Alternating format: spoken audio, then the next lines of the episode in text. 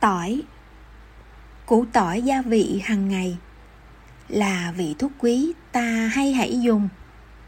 Kháng viêm, kháng ký sinh trùng Phòng trị cảm cúm vô cùng là hay. Điều hòa huyết áp là đây.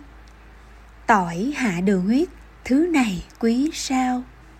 Hạ cholesterol cao Và hạ mỡ máu ăn vào đỡ ngay chống sinh huyết khối quý thay, giúp cho tim mạch mỗi ngày tốt thêm. Tỏi chống ung thư chớ quên. Tăng hệ miễn dịch, hãy nên thường dùng